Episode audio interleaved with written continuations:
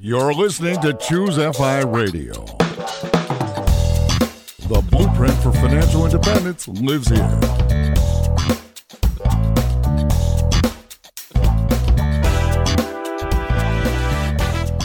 If you're looking to unlock the secrets to financial independence and early retirement, you're in the right place. Stay tuned and join a community of like minded people who are getting off the hamster wheel and taking control of their lives in the pursuit of financial independence. Choose FI, your home for financial independence online.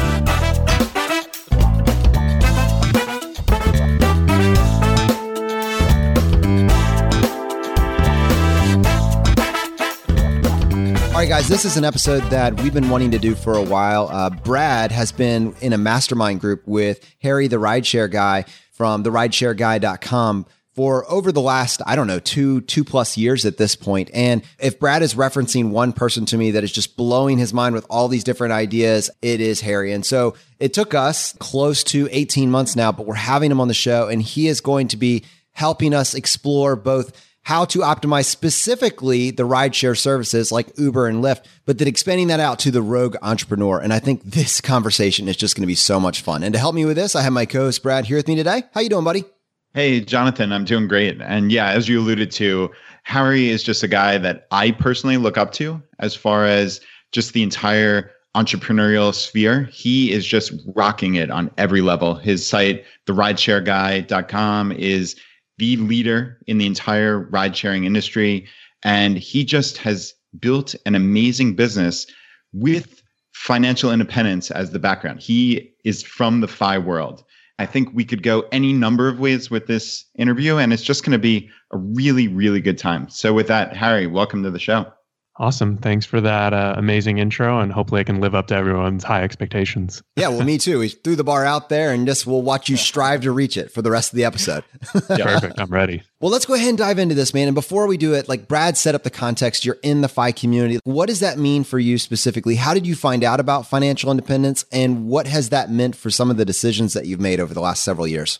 Yeah, no, that's a great starting point because I mean, I actually really got into personal finance in general back in 2009 when I graduated college. I started working as an aerospace engineer and, you know, I was making a decent starting salary for an engineer, but honestly, I didn't know a ton about finance, especially the nitty gritty stuff like investing and where to put my money and what to do with it. So I really just started researching and I stumbled upon a lot of personal finance blogs in the early days. And this was a little bit before the whole FI movement. So I was finding blogs.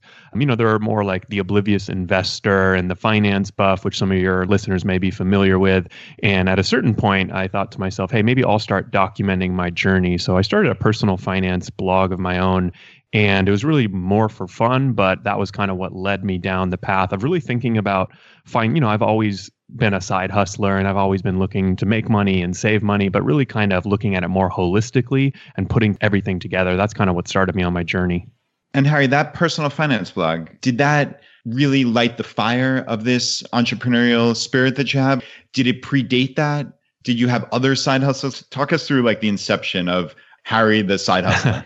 So you know what? I think the best way to put it is I've always liked making money, and but I've always I've so always sort of gravitated to kind of what I call high return on investment type hustles or jobs. I mean, I could go through a whole laundry list, uh, but maybe that's no, no, no, no. let's let's go through the laundry list. That's exactly what we want to do. Let's go through all Perfect. of them. Perfect. And you know, I'm gonna I'm actually gonna start with a good one because in college, uh, I literally was the laundry boy for my volleyball team, and uh, you know, at the end of every practice, we had practice every day, and at the end, everyone had a mesh bag that they would throw all of their dirty clothes into, and I would come swoop them up and throw them in the industrial washer that they had, in you know, behind the gym.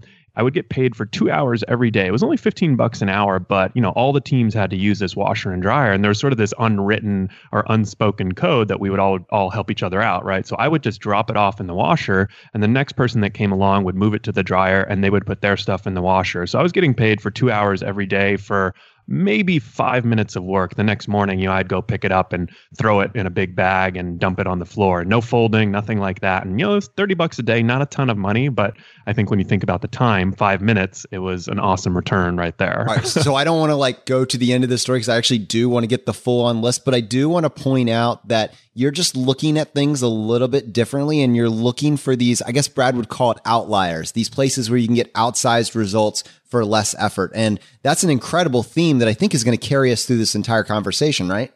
Yeah, definitely. And I mean, I think that it wasn't necessarily a strategy I had. I think it was something that maybe I just got a little lucky to that I gravitated towards. I mean, I've done everything from coaching volleyball, which was definitely a bigger time commitment, but I would have done that job for free because it was so much fun coaching volleyball. And I also, I think I got paid around a $1,000 a month in college to do that one. Um, you know, in high school, I remember my first job ever when I was 14. Before I think you were legally allowed to work, I somehow got a job where I was a chat room monitor for this company called Jester Digital that is obviously no longer around and no one actually used this service. So I was online every day for two or three hours getting paid to basically do my homework. And another job that I had in high school, I worked for a company called the Princeton Review, which was a test prep company that's still around, I think still doing pretty well. And, you know, I got paid probably 12 bucks an hour to do a bunch of stuff around the office and filing. But the bonus was that I got free SAT tutoring for math and English and all of that, which I know at the time was worth thousands of dollars. I'm sure at, at this point it's more. I probably wouldn't have been able to afford it on my own. But I guess I've always sort of just looked for, you know, kind of those types of jobs and those types of hustles. And it's definitely translated into bigger and better the older I've gotten. So you know that our audience is always looking for actionable tips. And other than the clothes washing during college with the volleyball team, do you have any other hacks or tips from your college experience that could be relatable to the audience? Yeah, definitely. I mean, I think that sometimes it's just about doing things that, you know, maybe on the surface, you know, like if you went and you you might not apply to go and do a laundry job, for example, right? But if you start doing it and you realize that it's only 5 minutes a day, it sounds pretty good at that point, right? But of course, as you can imagine, no one really advertises that. In college, I was also a, I believe they called them graders. So I wasn't a TA, but I graded papers. And the teacher that I ended up working for, he only assigned one homework every few weeks. And there were three of us grading. So I only had to grade one homework for, I think, the entire 12 week or, you know, one or two homeworks for the entire 10, 10 week quarter. And I still got paid every week. And that was actually pretty decent pay. So I think sometimes it's just about looking at things on the surface. And even though it may not seem appealing on the surface, like what's the harm in trying or what's the harm in doing something? Because, you know, if a lot of people aren't willing to do it, uh, you know, sometimes you can kind of stand out or put yourself in a position where you're just trying new things and looking at opportunities. And it may not always be for the, you know, what's on the surface, uh, you know, is actually what it's like in real life. So, Harry, you said aerospace engineer right? Yeah. That's like a rocket scientist, right? Is that a stretch? uh, you know, so I did intern one summer at the Jet Propulsion Laboratory in Pasadena. So I guess for one summer, I was sort of technically a rocket scientist, but uh, you know, I can definitely tell you the work that I was doing there was uh, not that complex. that presumably is a fairly high-paying career, or, or ultimately can be, and yeah. Now you've turned into the rideshare guy, but obviously there there's a lot between here and there. Did you pick that major because of interest? Did you pick it in some regard because of potential earnings? Did you pick your college in particular because it had aerospace engineering as, as an option? Give me some background on that. Yeah, you know, these are all actually really great questions. I, I feel like I'm learning a lot about myself right now, to be honest, because the more you dig, I'm starting to see some patterns too, the more I talk. And definitely, I grew up in Los Angeles. And so, really, my main choice for college, I wanted to go somewhere that wasn't LA. So I applied to UC San Diego, got in, and you know just seemed like a great place. Heard that it was a good school, and so I went in, and I knew that I liked math and science. And I remember actually when I was applying to UCSD, I picked my major as mechanical and aerospace engineering just because I said, hey, you know what? I like planes. That seems like a, or sorry, it was aerospace engineering, not mechanical. Um, you know, but it seemed like just something that would be kind of cool. So I actually went into UCSD having already picked aerospace engineering as my major, and I figured that I could always switch. And I think really the main factors in that was that I was kind of interested in math and science. I don't honestly remember if I knew, I have a feeling that I knew that engineers got paid pretty decently, but it probably wasn't my my biggest motivating factor. Gotcha, that makes sense. So talk us through now. You're a college graduate. Do you have yeah. any student loan debt? What do your first couple of years look like as far as like your own personal finances look like once you got out into the real world?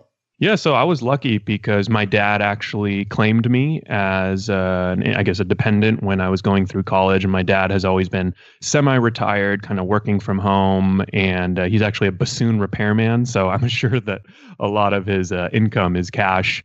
So basically, he didn't have a lot of taxable income, and so I got a pretty decent amount of, uh, you know, I guess they just call it straight financial uh, need-based aid. And then I also remember I applied for a ton of uh, scholarships that were, you know, kind of a cool thing. I remember in college that they had, you know, a lot of people apply to scholarships when they're going into college or before they go to college. But I remember I found that there are a bunch of scholarships at UC San Diego, sort of affiliated with the financial aid. You know, I think I won a scholarship called the Malcolm R. Stacy, who I have no idea who this guy is, but basically they gave me a thousand dollars every quarter just for applying for these scholarships. So I always felt like that was a cool little tip uh, right there. I worked all throughout college. I had a bunch of different jobs, so I was saving money, and uh, you know, because I think the financial based aid paid for about half of it. I graduated UC San Diego with about twenty thousand dollars in debt and uh, luckily, uh, my mom uh, paid off all of that debt for me. So I definitely have to thank my parents because coming out of college, I had no debt. I had a bunch of money saved up because I had been working in college and I got a job right in San Diego as soon as I graduated. And I believe my starting salary was $57,000, 500. Uh, I don't know why I remember that, but I'm pretty sure. I'm like 95% sure that was my starting salary. Can we go back to the part where you say that your dad has a lifestyle by design, semi retired bassoon repairman, which I'm assuming is something that he's passionate about? Why are we even talking to you at this point? Yeah, you know what? Actually, my dad may make for a, a great interview for you because he's lived a really good life, I feel like. So he went to USC and he was in the marching band. So he's always been a musician when he graduated at college. I know he did some odd jobs, some construction and things like that before becoming a professional bassoonist, I guess is what it's called. He played in, or in the St. Louis Orchestra, Mexico City Philharmonic. I actually, I'm not sure if I'm using the right terminology. Someone who's a music buff. Well, he'll probably correct you later. at the family dinner, but uh, we'll just let it slide. yeah, but basically, he was a professional uh, bassoonist, I think is what you call it, and played all around and uh, kind of semi-retired. But you know, I think along the way he was doing things in real estate and he was working construction. I know even at one point he, you know, it's sort of like your parents. You don't know exactly what they did when you weren't born, but I know he did a lot. And so by the time I was born, he was actually basically a stay-at-home dad. And you know, even to this day, he still uh, works at home and does bassoon repair. And I think he's one of the only people in all of Los Angeles that does it. I mean, there's not a ton of bassoons floating around here, but he does have that market cornered. I think. Wow, what an amazing backstory. And basically, it kind of almost indicates that you are the prototypical second generation FI. Wow, that is yeah, really no, cool. A follow up episode for sure. Well, we keep building the queue out, Brad. We're going to have episodes through the end of 2020. Having said all that and set the stage, I kind of want to go deeper into the scholarship messaging that you were just talking about. You said, I got this very specific package. I knew not to just look inside the box, but to see what else was available to stack onto this. And I'm just curious for our audience that's listening to that What's the takeaway? Is it just that it was financial aid based, or was there anything else you did to separate yourself? So when they're picking the one winner of the scholarship, they went with you over student B? Yeah, so I mean, I remember actually that there were a list of scholarships that you could apply for. And of course, you know, these are ones that were sort of offered by my college, right? UC San Diego. And so they had some that were in honor of certain alumni, and they had some that were, you know, if you were a specific uh, ethnic heritage, right? And so basically, I just looked for anything and everything that kind of remotely applied to me. I'll be honest, I was probably a little extra aggressive. I mean, I'm half Asian, so I'm sure that I applied for all of the Asian based scholarships. I was an engineer engineer. So I remember specifically that there were a couple engineering scholarships. And, you know, I, I bet if it had the word engineer in there, whether it was electrical or chemical, I probably applied for it regardless. And then I know that there was one that you had to submit an essay. And so I remember writing a short one page or less essay for this scholarship. And I think for me, it sort of goes back to I'm always looking, you know, what can I do? I bet a lot of people look at an application for a scholarship and they see, oh, it requires an essay. And I bet that knocks out a lot of people. And so for me, you know, I'm not going to go and spend a ton of time working on an essay, but I do want to think about, all right, what can I do that maybe 70 or 80 or even 90% of people aren't willing to do? Maybe 80% of people aren't willing to do even just a half a page essay. So I'm going to at least give myself a chance with a half a page essay. Maybe it only takes an hour, but now I can stand out over 70, 80% of people. Do you remember that essay? I have no idea, but I'm pretty sure that it was less than a page. That's cool though. That's the 80-20 principle, right? You're not applying for a hundred thousand dollar scholarship that a million other kids from across the country are applying for. You're looking for very targeted ones that let's say like you said 80 to 90% of people just aren't applying for it just because they they don't meet the requirements and then you spend an hour or Yep. two right writing an essay there's return on investment on there obviously like that's just a good bet from a from just that sheer mathematical perspective i love that harry Yeah, and I guess that's sort of my. Uh, you can probably tell that I definitely used to be an engineer, right? Because I'm always kind of thinking about things in those terms. I mean, even when I, I remember the other day when I was at an ice cream shop and you could fill out your email to save, you know, 75 cents on your ice cream. And so I literally wrote my email. It took five seconds to write my email down and drop it in the box. I saved 75 cents. I look over and my wife is just staring at me like, why did you just do that? and I was thinking to myself, well, 75 cents times 12, you know, that's my per minute rate times 60 would be my hourly rate. I think that's like hundreds of dollars per hour that I just made, you know, even though it's only a 75 cent savings, I'm right? pretty sure Brad does that. oh yeah oh yeah kindred spirits here harry i love it So you're an aerospace engineer. You've got the dream job working with Boeing. Like, why does the story not just finish here? I mean, this is it. You've got your 30 to 40 year career with a tried and true company that's absolutely stable and it's not going anywhere. You write your own ticket. For 99.9% of the population, this is what it looks like, but not you. Let's let's talk about that. Yeah, well, I mean, I guess I would sort of stop you right there. I don't know that it was my dream job. I mean, it was definitely something that I enjoyed, and it was definitely something where I was making good money. You know, by the time I was at Boeing, I had five or six years experience, had gotten one or two raises. So, you know, I probably wasn't making, or I wasn't making six figures yet, but I was definitely close with the all-in compensation. You know, lunch breaks were very easy. you know, I remember I was playing basketball at lunch uh, on the Boeing campus, and you know, I had a good workload, but it wasn't intense where you know I was staying till seven or eight p.m. every night. So it was definitely a good job. But I think I looked around the office, and you know, it wasn't a sudden epiphany at Boeing. I think it was over my time in as an engineer. Is you know, from meeting a lot of these people. I remember, uh, you know, at Boeing, there was a guy sitting across from me who literally worked in that same building 30 years ago for a different company. And, you know, I think just looking around and seeing these guys who, you know, they were all doing it, but they were complaining every Monday morning when they came in. And I was thinking to myself, you know, I probably am not going to be able to do this job for 30, 40 years. I just don't understand why anyone would want to do something that they hate or that they dislike when there's so many opportunities out there if you're looking. And I think that's really the stage of my life that I was in. You know, I was content, I was happy. I could have probably done it for many more years, but I knew that there had to be something better. And so I was just really constantly looking for other opportunities. A lot of that was working online and, you know, basing things off of my first online business, my my personal finance blog, uh, you know, just looking for opportunities there. And that's kind of how I stumbled upon the Uber and Lyft stuff. So, Harry, I'm curious, was meeting these coworkers, I guess, who had who had been there for decades or who were disgruntled on every Monday morning, was that the impetus to get you into the FI world and side hustles? Where do you think that really came from? I'm curious about that point where you said, all right, this is not something I'm doing for decades.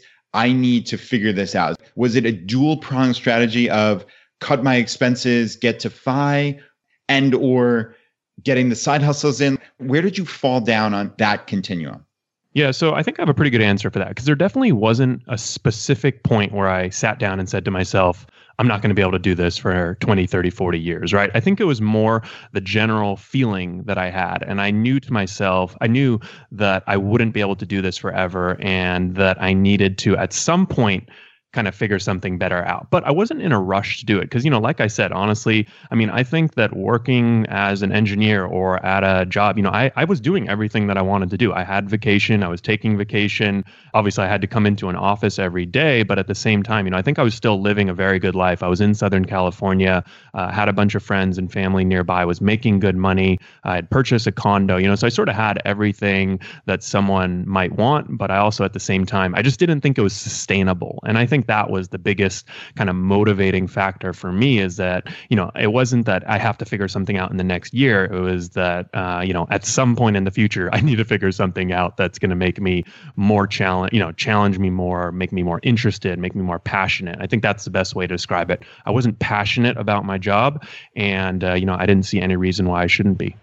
So, you know, you talked about how you were willing to start a side hustle and you initially started a personal finance blog, but we're not really talking about the personal finance blog today. You're not you're not a personal finance guy necessarily, but you are the rideshare guy.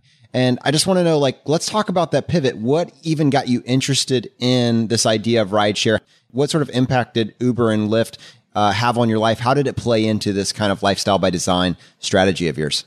Yeah, so I mean, I first heard about Uber and Lyft as a passenger. I was taking it at the time, I was living in Newport Beach in Orange County, California, and I was taking it as a passenger here and there. And, uh, you know, one day I talked to a driver. You guys will actually like this story. When Lyft first launched in Orange County, they were paying drivers just to be online available for rides. But, you know, while they were growing their passenger base, there weren't a ton of rides. So this driver I talked to told me he was getting paid, I think, $24 an hour just to sit there at home and watch Netflix. He was doing maybe one ride a day and getting paid $24 an hour. And so you guys know what I was thinking at that point. Oh, sign me up, right? How do I would love to work and, you know, not work and get paid. So I sort of signed up basically that same day to drive with Lyft. And, you know, by the time I actually got signed up and started doing rides, that promotion was over. But it was just funny that that was kind of the, the impetus for getting me signed up for Uber and Lyft is the ability to get paid and not work. Well, let's go into this specifically. I'm very curious, and I'm and I would even say I'm a little bit cynical on these on, on some of these rideshare programs. Just that's my own potential bias, just because I had a brother that tried to do it and didn't really, you sure. know, he didn't really make a lot of money doing it. He, he, he, tried to buy a new car and just, you know, the, the economics of that whole thing just got out of hand. But if someone was to follow your advice, you know, in 2018, what is the play for someone that is looking at Uber or Lyft as a viable side hustle? Yeah, I mean, I think in general, the best way to put it is Uber and Lyft are not going to make you rich, but it can definitely be a great temporary situation. It can make you a few bucks here and there, and it can be fun. So I think when you look at it with that mentality as a true side hustle, you're going to sort of set yourself up for the best chance at success. Now, the unique thing is that unlike a regular job, you know, let's say you want to go work at Starbucks, or let's say you want to go work, you know, even a corporate job, right? There's a ton of variability, right? With driving for Uber and Lyft depending on what city you're in, if you're in a bigger city like LA, San Francisco, Chicago, New York, right off the bat, demand is way higher there. So you're gonna be you're gonna be able to make more money there. Now the other thing is the times and the places that you drive. If you drive Friday, Saturday night when people are out and it's busy and demand again is super high and surge pricing is out, you're gonna make more money. And the third thing that makes it even more complicated and kind of adds to that variability is the expense side of things. Uh, you know, all Uber and Lyft drivers are actually actually not only responsible, obviously, for their income, but also their expenses. So you have to pay for gas, you have to pay for depreciation. So it does matter what type of car you're driving if you're really looking to maximize your profits. So how does the person, you know, like yourself that's looking at this now with that construct that you just set up for us, if you're going to do this and it's going to be viable, how are you looking at the tax end of things to really optimize that? And then also, how are you using those limitations that you put, the time, the surge, everything else? Sure. How are you using that to maximize your profit? And then in a perfect scenario, what is that looking like? Yeah, well, I mean, I think it's important to set the realistic expectations first. You know, so earlier in the year, we surveyed 1,100 drivers, and they reported making about 16 to 17 dollars an hour before expenses. You know, expenses might run you about three to five dollars per hour. So most drivers are making ten to fifteen dollars an hour on average, which is not a ton of money. But like I said, there's a ton of variability there. So if you're in a bigger city like a San Francisco or LA, right off the bat, the average goes up by five dollars an hour. We also found that you know drivers with more experience, so the more trips you do, the smarter you are, the savvy you are, your income goes up again. I mean, that's sort of what my whole business is predicated on. That you know, the better driver you are, the more money you make. So I was sort of glad to see that. But you know, so you kind of have a, an idea of you know a ballpark of what the earnings are going to be, and I think from there, you know, the nice thing is that there is a very low barrier to entry. If you have a smartphone and an eligible vehicle, and that could be 2002 or newer in a lot of cities, you can get started and you can literally try it out and just see if it works for you. You know, unlike other businesses that might require investment, time, money, even setting up a website. I mean, that might take you a, a full Saturday. You can get approved for Uber and Lyft from your couch and be driving within a few days. So I think I like that aspect that, you know, it's easy to try. And definitely that's one thing we hear from a lot of new drivers is that, you know, they like that, that it's so easy to get online and onboarded quickly. So, Harry, I'm always looking for these little tidbits. First, I want to say, it's great that you set the expectations. I think that is really important. Like if someone thinks they're going to come in and make a full-time salary at this, probably fairly unlikely, especially at that net of 10 to 12 dollars an hour or roughly what you quoted. So but that although said, i will say you know we, we can definitely get into it. I will say that it is possible if you're the you know if, if all the stars align. I mean we have you know one of my contributors he actually made $2800 last week driving lyft in san francisco. So it sort of shows you that, that there really is the range of you know from high to low. We also there's drivers who are making less than minimum wage. So sorry to interrupt you but definitely no that's great. And, and that actually ties into my question which is you said a quote the better driver you are, the more you make. I'm looking for those couple little hacks that someone listening to this can shortcut all those hundreds of hours of of driving and not making that kind of money per hour. What are a couple things that you could pass along that that would help someone kind of bump up their hourly rate? Sure. I mean, I have a couple specific things that they can do, and then just sort of my general advice that I think would be super helpful for someone that's looking into this. And I mean, I think the first thing is even in my new book, The Rideshare Guide, I talk about, you know, following the alcohol, right? Especially when it comes to Uber and Lyft. You want to go where the rides are, and people are typically taking Uber and Lyft, uh, you know, times of high demand are Friday, Saturday nights when people are drinking. So, you know, let's say you're the type of person you don't need to go out to the bars Friday, Saturday night, or on July 4th, you don't mind working a few hours in the morning, uh, you know, whatever works with your schedule. You can always find these times of very high demand and that's typically where you can go in and make the most amount of money. So that is kind of my number one tip for a lot of drivers is to really kind of look at that those times of high demand. But i think also in general you know the overall strategy and really the mindset that you have to come with is that sometimes you have to remember as an Uber or Lyft driver, really anyone in the gig economy, you're running your own business and running your own business can be tough. It can be a little cutthroat at times. And I think kind of understanding that being a savvy driver, not every passenger, not every trip, and not every area of town is going to be profitable and understanding that income and expense side of things, you know, that kind of mindset, I think is what ends up uh, benefiting a lot of drivers, you know, getting them to that upper echelon is the upper range kind of you can make up to like 50 or 60 dollars an hour if all the stars align is that kind of like where this say, range is yeah, I mean, I'd say the upper echelon is probably that thirty to forty dollar an hour range, and that's going to be in the bigger cities like San Francisco and even some in LA. It's going to be tough, you know, if you're out in the middle of the country where it's not as busy to get that no matter what you do. But I think that definitely is uh, on the table. And you know, one thing I kind of forgot to mention that is pretty important too is the flexibility of driving for Uber and Lyft. And you know, when we survey drivers, when we talk to drivers, that's the thing that comes up over and over. The two things they care most about is pay. Obviously, everyone cares cares about how much money they're making, how much money they're saving, and then also the flexibility. And I don't think most people realize just how flexible Uber driving for Uber is. You know, I would say regardless of sort of your situation. And again, I'm a little biased because I want everyone to drive for Uber and Lyft, but you know, they have, you know, today, for example, I could go out and drive five hours for Uber. Let's say I only make $65. I can cash out that money instantly to my bank account and it can be there within 20 minutes. So I think that when you combine the scheduling flexibility with Uber, literally you can work whenever and wherever you want for as long or as short as you want and also cash that money out instantly. It's sort of like just a good backup plan to have. And I feel like it fits well into that sort of theme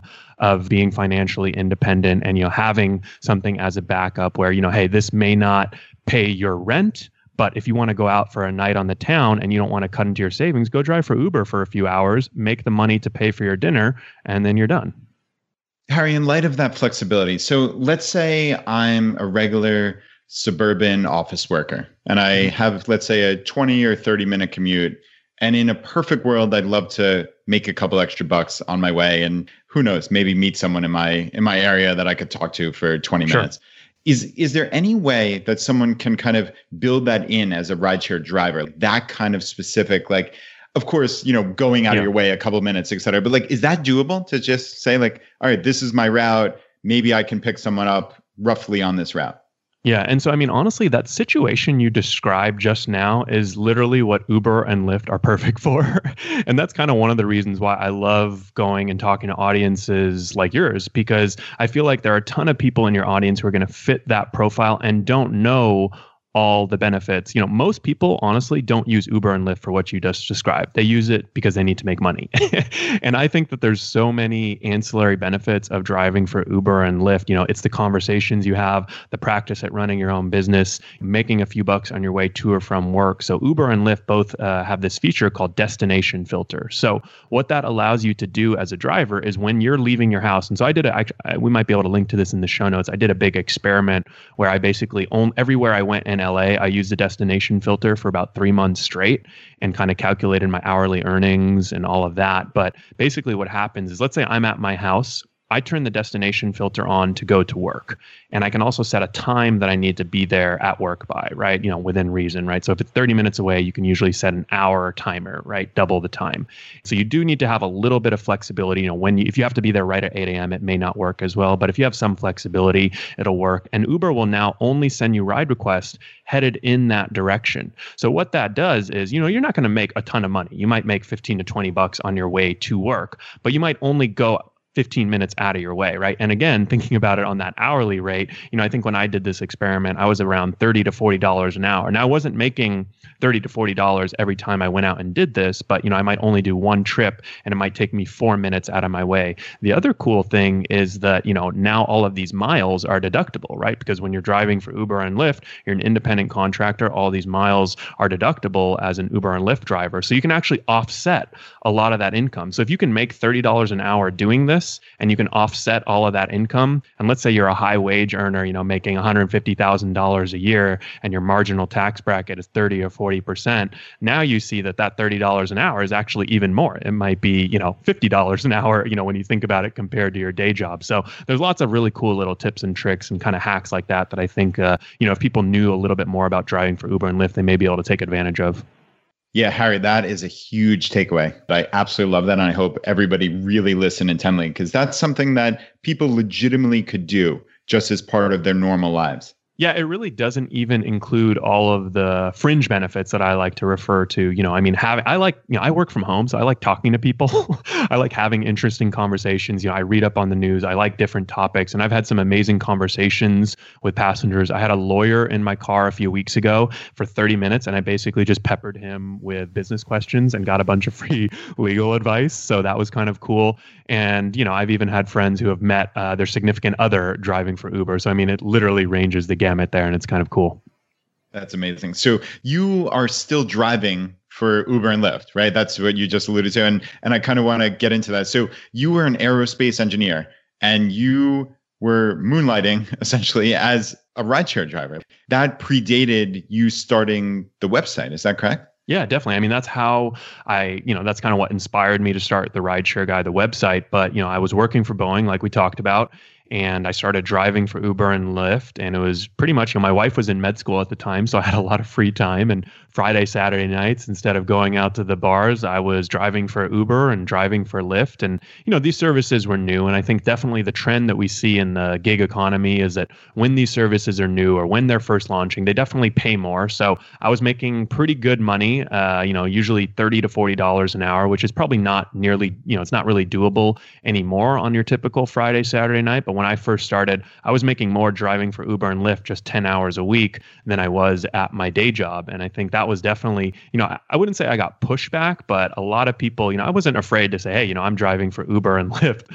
on the side to my coworkers, to my friends, to my family. And I definitely got some funny looks. I definitely got people who were probably thinking, you know, you're an engineer, you don't have to drive for Uber and Lyft. But for me, again, it was something that was a ton of fun and I was making more than my day job on an hourly basis. So that was pretty cool these days, you know, I'm running the site full time and my business, running my business full time. I do still go out and drive for Uber and Lyft here and there, try out new services, really kind of to stay up to date on the apps and, uh, you know, see what's going on there though. I wanted to talk about this a little bit more and dive into it because, you know, sure. You've been featured in Wired Magazine, CNBC, New York Times, Forbes, NPR. Over 50,000 people have subscribed to your email list to just get the latest information. How do you transition from a guy that is just kind of doing this on the side to someone who has basically come become the spokesperson for not necessarily representing Uber and Lyft, but the drivers. You are their ambassador. What does that transition look like?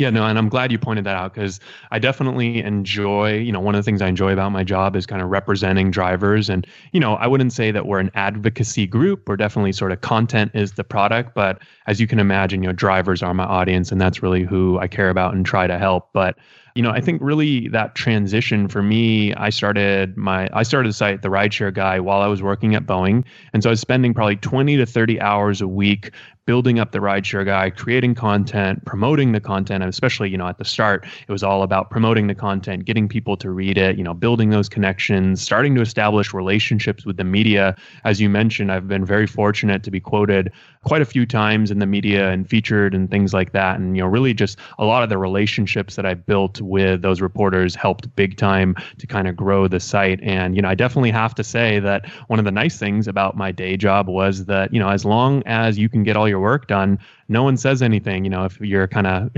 or maybe if they knew, they might. But, you know, I was spending probably at least an hour or two a day, you know, working on my site, responding to comments, checking emails, kind of doing, you know, sort of my blog work while I was at Boeing. Nobody really knew because I was still getting my work done. So that, you know, I, I really like that strategy of kind of, you know, I had my safe and secure day job, but on the side, I was hustling and I was doing everything I could to kind of grow this site. Harry, as we said from the outset, you're kind of a, a business mind that I look up to. So I, I've always been curious to ask you this question. I don't think I ever have, but I'm curious about the name of the website. I know you're in the miles and points world, and of course, you're familiar with the points guy. Was that any inspiration for the rideshare guy? Is that where it came from? Is part of your success due to the fact that you took this mantle of I'm the rideshare guy, or my website is the rideshare guy? Or do you think part of it is first mover advantage? Were you one of the early sites? Talk me through the name and how you think that has benefited you. Yeah, so busted, first of all. um, definitely i'm a huge uh, the points guy fan and i would say that right after your guys' podcast i think uh, the points guy is definitely one of my favorite content creators.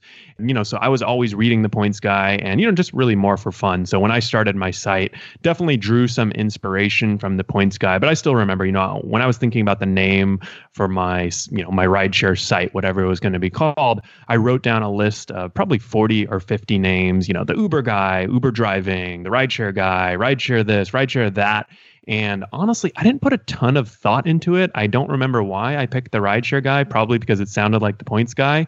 And, uh, you know, I didn't put a lot of thought into it and I picked it. It has definitely worked out well. You know, I don't think the name is the reason why the site has been so successful, but I can tell you when I meet people in the industry, when I'm talking to people, they always say, hey, look, it's the rideshare guy. they don't, I don't know if everyone knows my first name. So I definitely think that that name, that branding has sort of stuck. And luckily, you know, it's worked out really well for me. But I think for the most part, I think kind of the advantage I had in in starting the site was that I had some experience blogging. You know, I wasn't a professional by any stretch, but I kind of knew the gist of, you know, creating some content, writing some blog posts, getting, you know, some basic strategies at promoting it, getting people to link to it. And, you know, I think that's the big thing when people are just starting, they want to write things and then they hope people will come and read it. And I sort of knew that I'm going to spend about half my time writing stuff and I'm going to spend the other half of my time getting people to come in here to see my stuff, to share it with them, to read it. And so I think that there's definitely a little bit, you know, I had an advantage there that I had some experience. And I think the other big thing is that I was definitely one of the first people to do it. So, you know, that has always been a theme in my life. I like being the only one doing something, or I like standing out from the rest of the crowd. And I think that, you know, this wasn't by any super special skill that I, uh, you know, stood out from the crowd. It was just that I happened to start driving for Uber and Lyft when they were small companies, and then they kind of exploded onto the scene. So, that for that part, I definitely feel very fortunate.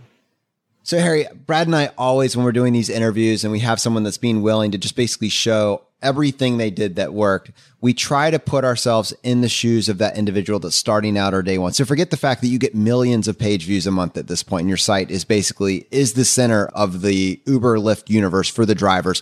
That individual starting on day one has maybe not even gotten their first comment on their blog. They have their brand name locked down. What are those actionable tips that you could give to that individual that's just trying to figure out how do I become the center of, you know, a particular niche or a particular topic for a group, even a small group of 500 to 1000 people? What is it? what does it look like to make that happen? I mean, I think the first thing that you have to do, probably even before you pen your first, I guess, type your first post, is you have to find something that you're passionate about or that you're interested in. Because creating content online, and I think especially just working for yourself in general, at a certain point, it's going to be a grind. At a certain point, there's going to be a lot of challenges that you're going to face. And I think in order for you to overcome a lot of those challenges, you have to really be passionate or at a minimum, just be very interested in the topic at hand. And for me with rideshare, you know, I had just learned about Uber and Lyft, but I like tech. I like, you know, all the technology aspect. I thought this mo- this new mobility, this rideshare, you know, going actually out and doing it was a cool idea. And it wasn't something that I said, hey, you know what, I'm going to drop everything I'm doing and this is, you know, what I have to now do for the rest of my life. But I was definitely interested and passionate. And so I know that that kind of went a long way. When I started, you know, I'm creating content very consistently. So I started off with three blog posts a week and, you know, even before I ever started my site, I wrote down 50 ideas,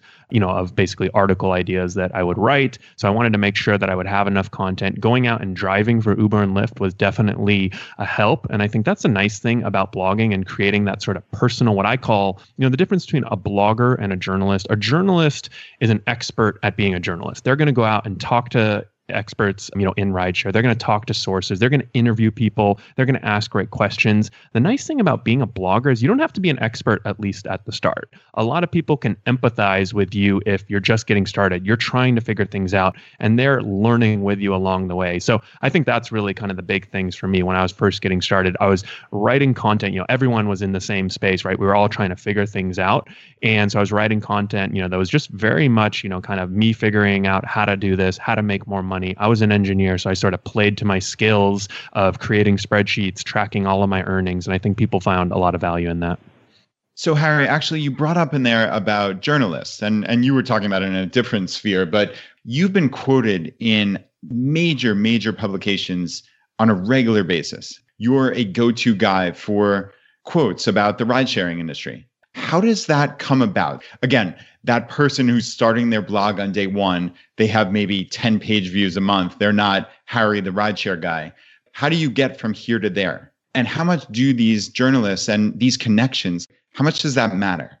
Yeah, so I mean, I think when you're first getting started, the media side of things, you know, getting quoted and getting featured is obviously attractive, but I don't think it matters a ton at the start. You know, when you're at the 10 page views a month or 10 page views a day, 100 page views a day, there's a lot of organic stuff that you can do. And that's really what I did to grow my site. I mean, I was in all of the forums, I was in all the Facebook groups, just helping people, you know, answering their questions and then maybe sending them a personal message. Hey, I've got, uh, you know, a website that we've go into more detail here, right? And I probably just did that thousands of times. You know, I was on all the forums, I was on Reddit. I was basically going where I was finding these groups of drivers, you know, these existing communities and kind of injecting myself there and trying to provide as much value as possible without being too spammy or seeming too spammy. So, you know, that was really kind of those types of strategies are what I used to grow. And at a certain point, there was an inflection point where I started to realize, hey, you know, I'm reaching hundreds of people a day. I'm reaching maybe a thousand people a day, but sites like the the New York Times, uh, Wired, right, Forbes, these sites are reaching tens of thousands, hundreds of thousands. Some of them are reaching millions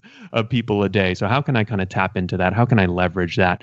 Again, you can't just write stuff or you know sit back and hope the reporters are going to come to you the reporters are going to find you. And i think that's when you really put yourself in a reporter's shoes. A lot of the reporters i know they have two email addresses for example. And that's going to be one for people they know and one just sort of their public email for people to pitch them just to kind of show you the sheer volume of emails that reporters are getting. A lot of them have two email addresses. And so for me it was all about establishing relationships. Now i had a big advantage because uber was in the news a ton and they still are to this day. So it was a very sexy topic and there were a lot of what I call beat reporters who were anything, anytime Uber did anything, you know, the, there was a Forbes beat reporter, there's a TechCrunch beat reporter, there was a BuzzFeed beat reporter. And so I started interacting with a lot of them on Twitter reporters all love Twitter. So I would start, you know, sharing, favoriting. And what I started doing was weekly roundups. And this is a strategy that people in other industries use. But since I was really one of the only people in rideshare, I stood out because I was featuring every week. I was featuring four to five of the top Uber and Lyft stories.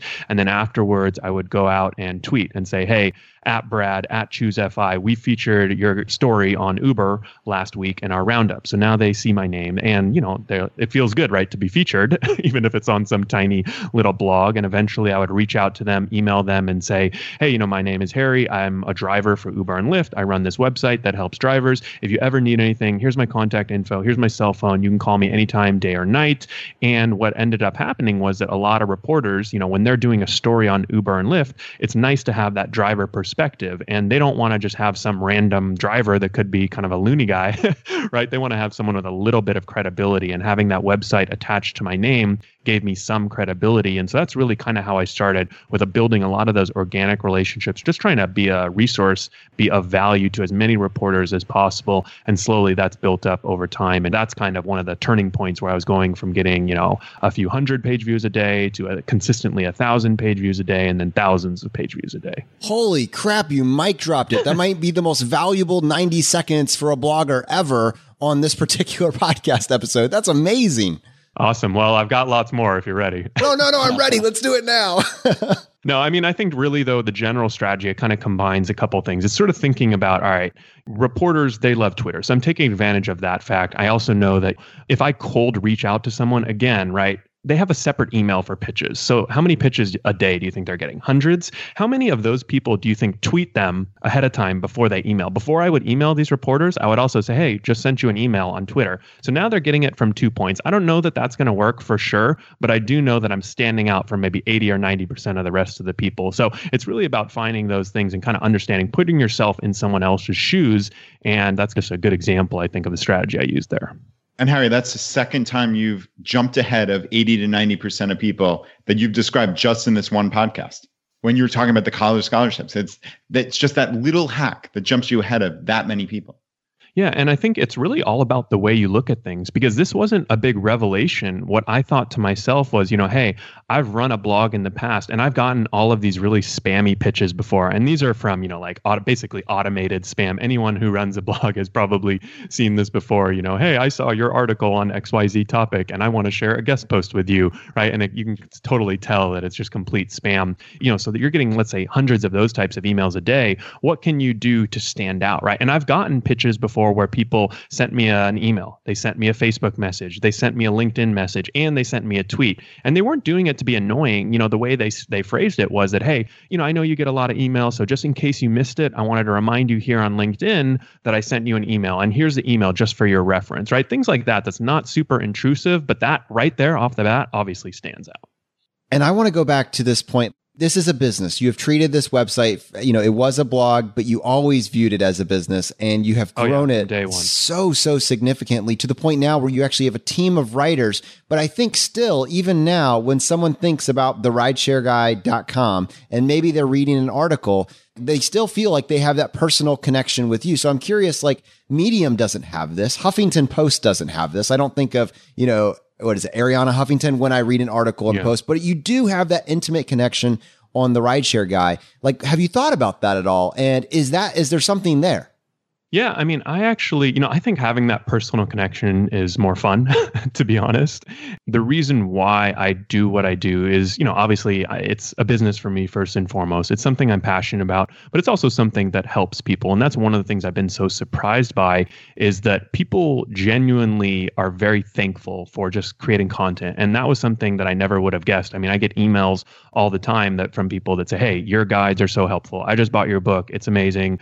Um, you know, I just read through the whole thing. I just listened to every one of your podcasts from episode number one. I'm sure you guys have gotten similar uh, emails or messages from your listeners. And I think that's a cool feeling to have. And so, really, in every aspect of my business, I've tried to maintain that personal connection. I do use a team of writers, but I can tell you that organically or sort of naturally, people are going to associate everything you do or you know your writers do with you for good and bad right? When one of my writers does a really great post sometimes people email in and say harry great post. And i kind of have to say oh you know actually christian on my team wrote this. But at the same time when some of my authors have you know maybe included some language that was a little offensive which has happened a few times you know kind of crass jokes they say harry why are you publishing this? You're you know, better than I'm this sorry. harry you're better than this. I actually agree with you. You know we probably shouldn't have made that joke. We we should stop trying to be funny because we're not funny.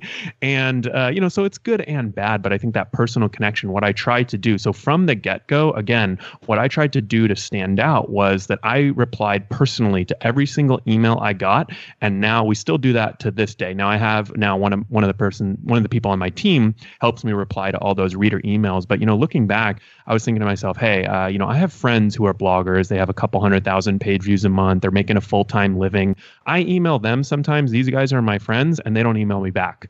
What's up with that?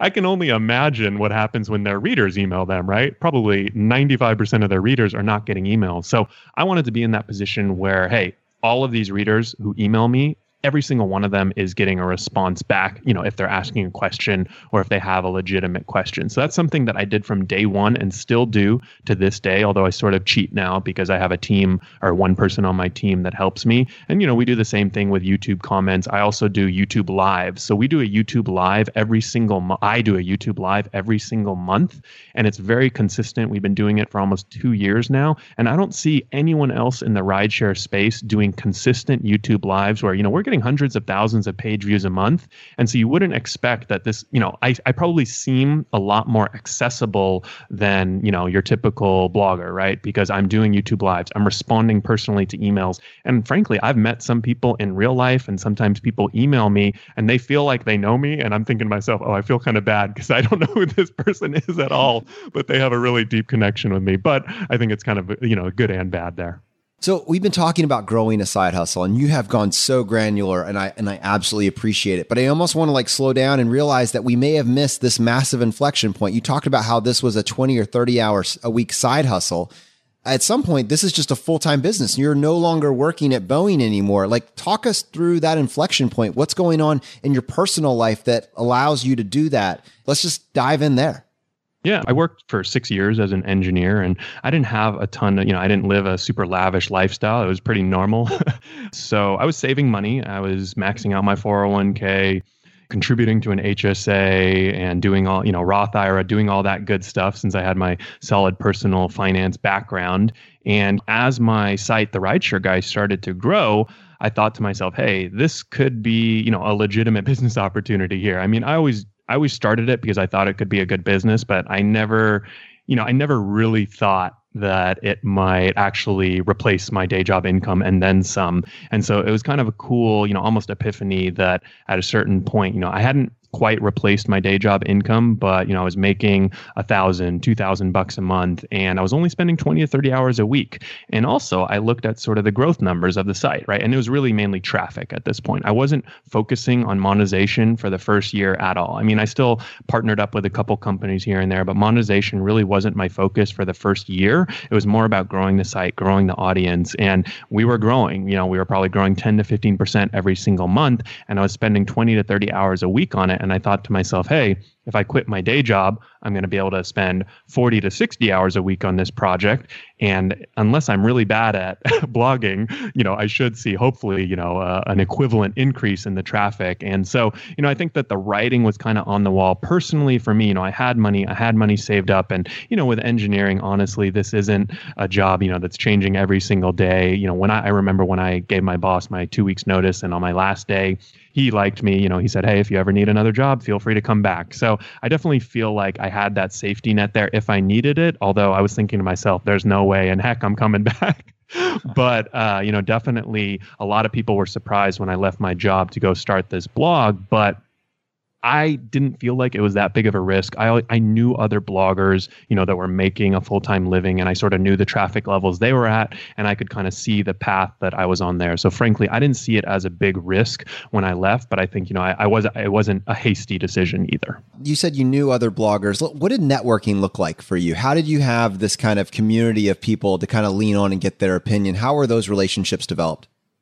Yeah, I mean, I have to say that I really owe it to a lot of the personal finance bloggers out there because you know when I was first starting my site that I still own to this day, it's called Your Personal Finance Pro. I haven't posted on it in a while, and uh, you know I, I wouldn't. Uh, Can we put it in the show notes? It.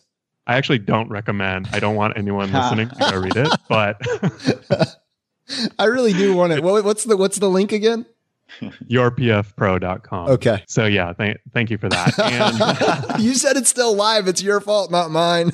It is still live. But I mean, you know, I think uh, with that site, I just feel that I learned a ton from that. And, you know, I was doing a ton of the general promotion strategies and content creation and, you know, creating guides and doing this and learning about online marketing. And I kind of like to say that's really, that was like my internship. That's where I honed my skills. I wasn't making much money or really doing it for the money at all. But one of the key aspects of that is I built a lot of relationships. And I kind of left this out. But when I was first growing my site, I reached out to all of my friends that were personal finance bloggers, all the people who, you know, we'd been featuring each other in roundups and exchanging links and doing all that. And, you know, I'd even met some of them in person because I've gone to FinCon, the personal uh, finance bloggers conference a couple times. And so I hit up all of my friends and ask them, hey, you know, I'm driving for Uber and Lyft now. This is related to personal finance. Do you want a guest post on how much money you can make as an Uber or Lyft driver? And I even remember a lot of people said yes because I had built those good relationships. And one of them was uh, Jay Money at budgetsaresexy.com. And I remember I wrote a guest post for him. It ended up being one of the top 10 posts on his site.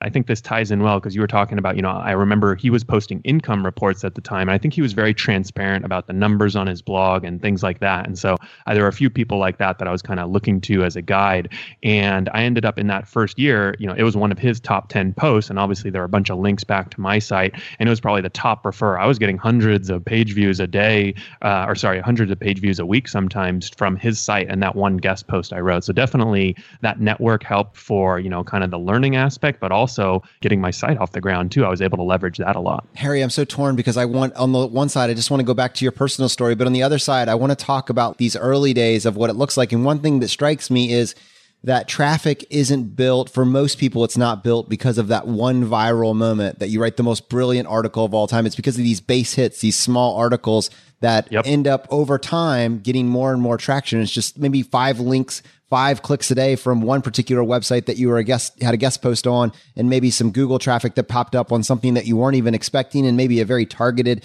you know article that you wrote on something else but it's like you build a portfolio that starts building your traffic over a series yeah. of weeks and months right yeah, and I mean, I think it's about being smart, right? Like, I think it's a smart move to leverage. You know, I've I'd built good relationships with these people. I didn't know that I was going to start an Uber or Lyft site someday, but you know, I built good relationships with with them because I like them. And, you know, just in general, I think having those relationships at some point, you know, you want to cash in on them, right? Maybe that's not the best terminology to use, but, you know, there's a point for building those relationships and you want to leverage everything that you have when you're starting a new business. You know, I was looking at it from the perspective, hey, I'm going all in on this. I want to do everything and anything I can to make it work. And I think another good example was, you know, I went out and there weren't a ton of rideshare blogs. I think I was probably one of, if not the only ones when I first started my site, but I did find a bunch of other people who were writing about, um, you know, doing one-off posts about rideshare. And once people started, you know, and I had a little bit of traction, and I started seeing some rideshare blogs pop up. And so what I did was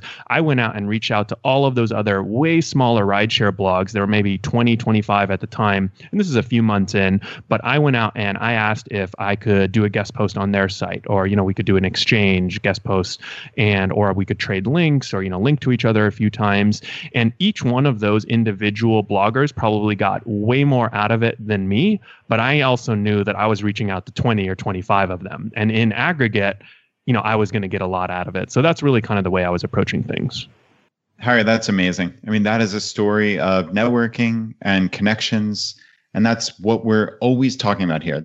These personal relationships, they just matter. Sometimes you don't know hey, that one person at one of the other ride sharing blogs, you might be a partner with them down the road on some crazy project. You just simply don't know where it's going to be. It might start as a random link sharing, but yeah. who knows where it'll end up, right? And I think Jonathan summarized it perfectly there, saying, this is not about that one crazy home run of getting on the front page of the New York Times. It's about being consistent, building your network, building your content you're providing value to people. That is how I view this entire blogging, podcasting world. It's providing value again and again, right? And getting people to come back. Definitely agree. Although I will say, getting on the front page of the New York Times will definitely help. that is very true. It's on my bucket list. There we go. Harry, thank you so much again for just being so willing to kind of share your secrets and just being so open with it. Like, this is actually what it looks like. This is, you didn't have to pay extra to get into some sort of level up course where we're then going to tell you the secrets behind the successful and non successful bloggers. This is actually what it looks like. And it's just really cool to hear you be so willing to share this information. Now, there's going to be people listening to this that are genuinely interested in looking at Uber and Lyft as a side hustle and maybe have additional questions just for you and about your journey, I have two questions for you. One, specifically, we said that there are certain cities that are really more tuned in from this. And I know that you sent out a survey to people basically, you know, aggregating who was making money doing Uber and Lyft. So I'm curious if you had like a list of the top five or top 10 cities that if someone listening to this happens to be one of those, their ears would perk up and say, Ooh, I should check that out. That's my question number one. And then two, how should people connect with you? Definitely the top cities sort of by population in the US are going to be some of the best cities to drive rideshare just because there's so many people in places like San Francisco, Los Angeles, Chicago, San Diego, New York even some of the cities in Texas, uh, like uh, Austin, Dallas. Uh, definitely heard good things about all those cities. And then as far as how people can connect with me, I definitely would say that uh, you know the rideshareguy.com is my blog, and that's where we're posting four articles a week, tons of content up there. We also got a podcast, uh, the Rideshare Guy podcast, which I think your listeners may actually like because I basically just interview people that I want to talk to on my podcast. And it's not always the nitty gritty of rideshare. For example, my next interview that's going live in a couple weeks will be with a guy who interviewed for a job at Lyft. He didn't get hired, but one of the positives of that, you know, I've been trying to find someone who's interviewed at Uber or Lyft forever. The problem is if they get hired, they go sign an NDA and then can't come onto my podcast. And if they don't get hired, they're too embarrassed about it and they don't want to talk about it. But we just had a great conversation about his experience interviewing at Lyft and just generally applying for jobs and really a lot of the strategies that use, you know, he reached out to me ahead of time so you can sort of imagine he's the type of guy that does his homework and does his prep work. And uh, yeah, that was a great interview. And then, oh, I should probably also mention that I have a new book out, The Rideshare Guide, that is in stores, Amazon, available in whatever bookstores are still remaining these days. but it should be pretty much everywhere. Coming to a Barnes and Noble near you. exactly. All right. Now, on most shows, that would be the end of the episode. But on this show, we would love to give you the chance to tackle the hot seat. Are you ready for this? I was born ready. Let's do it. in a world drowning in debt and rampant consumption, trapped by the chains of lifestyle inflation. These questions highlight the secrets of those who have broken free. Welcome to the Choose FI Hot Seat.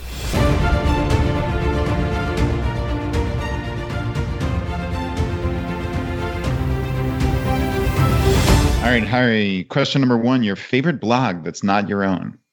So I'd have to say my favorite blog is financialsamurai.com. And this is uh, one of my buddies, but someone that I've known in the personal finance space for a long time. Sam, he's, uh, you know what, I, I, like to think of him as sort of a rich but thoughtful and frugal guy living in San Francisco. And, you know, the economics sometimes of just living in places like LA, San Francisco, New York, uh, you know, it's just so different. The purchase price for a home and the, the potential salaries. And I think sometimes uh, if you're not in those cities, it's hard just to justify like the pressures and all of that. And I think he does a good job wrapping that all up and you know kind of encompassing everything that matters to me, business, uh, you know, sort of personal life, and then also family.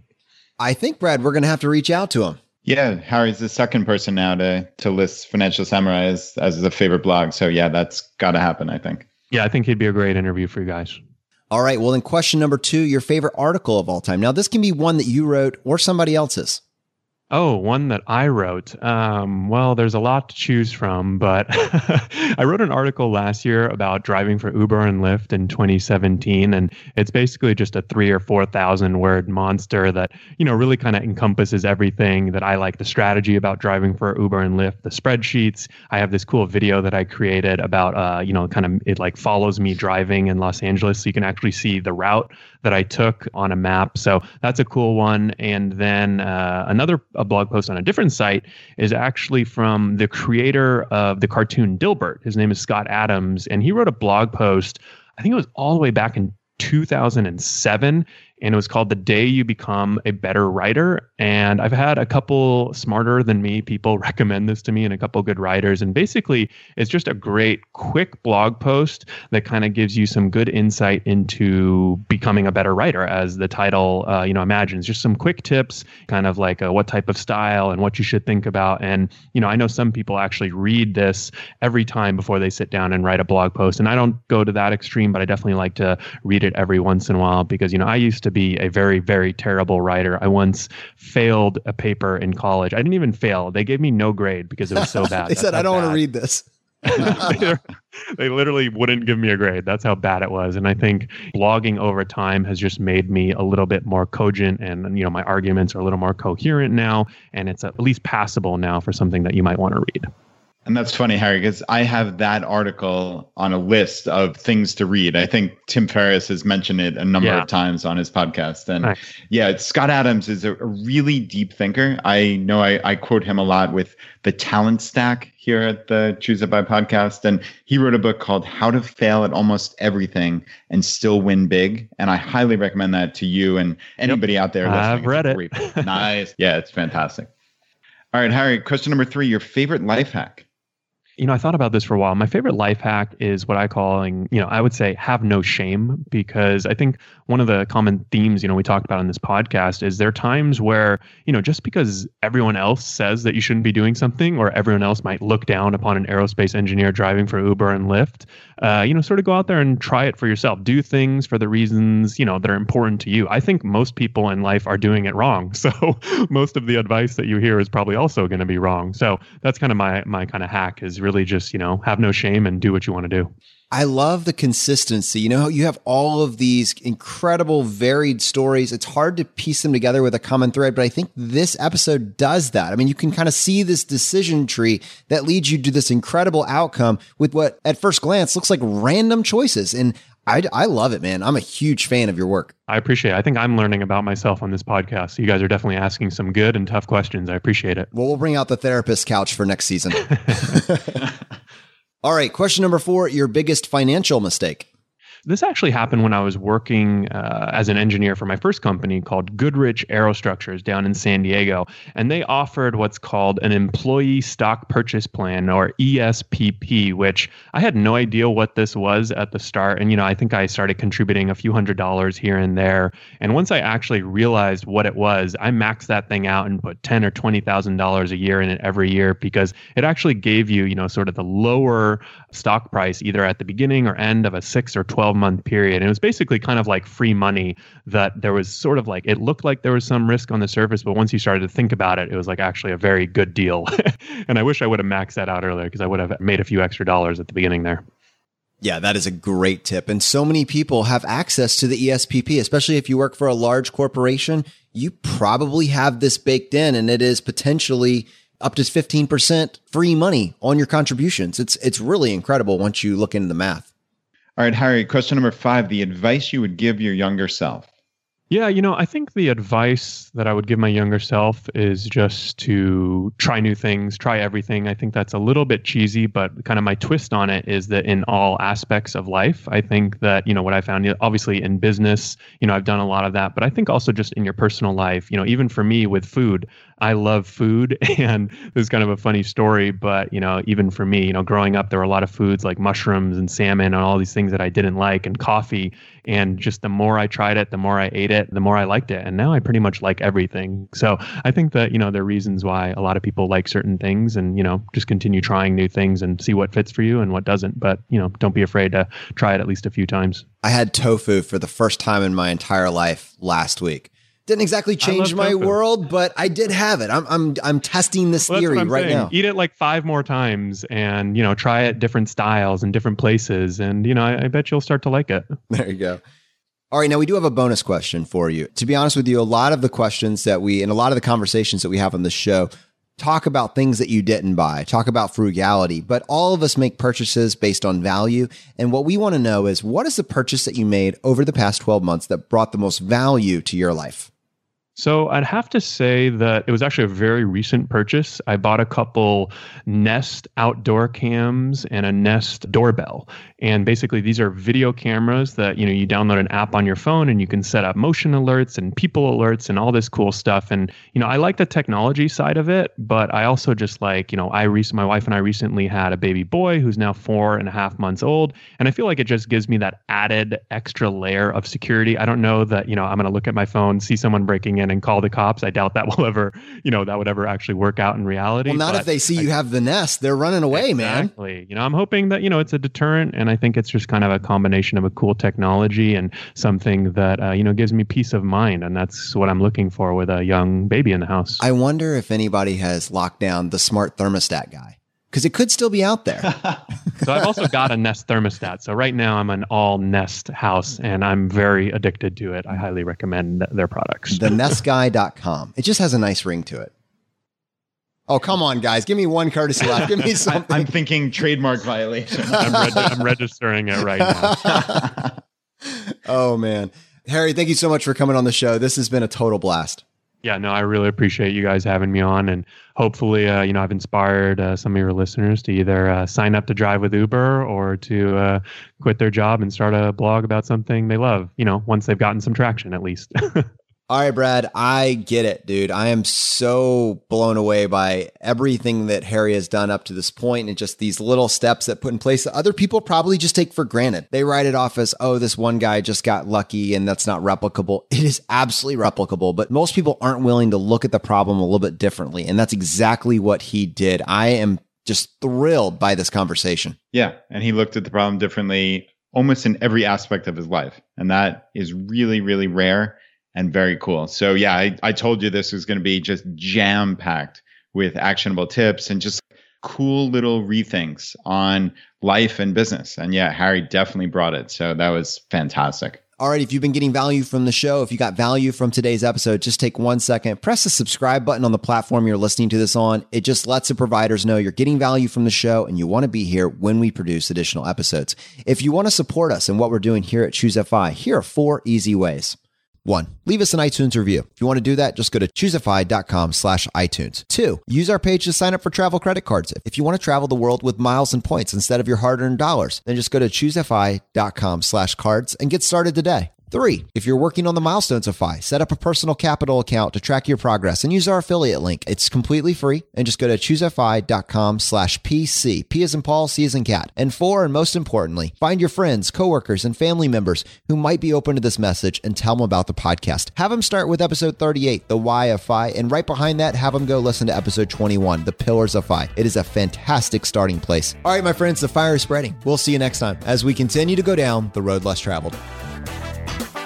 You've been listening to Choose FI Radio Podcast, where we help middle class America build wealth, one life hack at a time.